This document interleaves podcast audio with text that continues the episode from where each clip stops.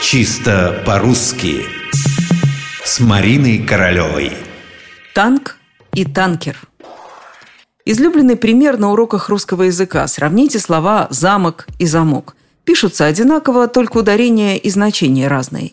Или «банк» и «банка». Они так похожи, что на этом сходстве даже анекдоты основаны о том, что деньги лучше хранить в банке трехлитровой.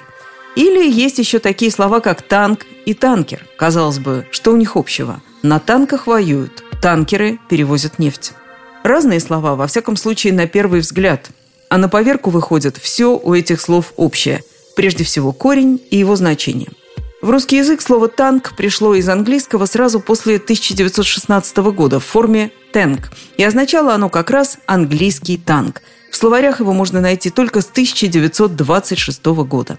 Кстати, похожее слово было и во французском языке, и в немецком, и в других западноевропейских языках. Но источником служит все-таки английский, где «танк» означает «водоем», «цистерна», «бак», «чан». Вот вам и танкер, цистерна, бак. Получается, что новое значение в английском языке «танк» получил во время Первой мировой войны, когда на полях сражений во Франции появились первые танки. Ведь по внешнему виду они отдаленно напоминали передвижные цистерны или баки.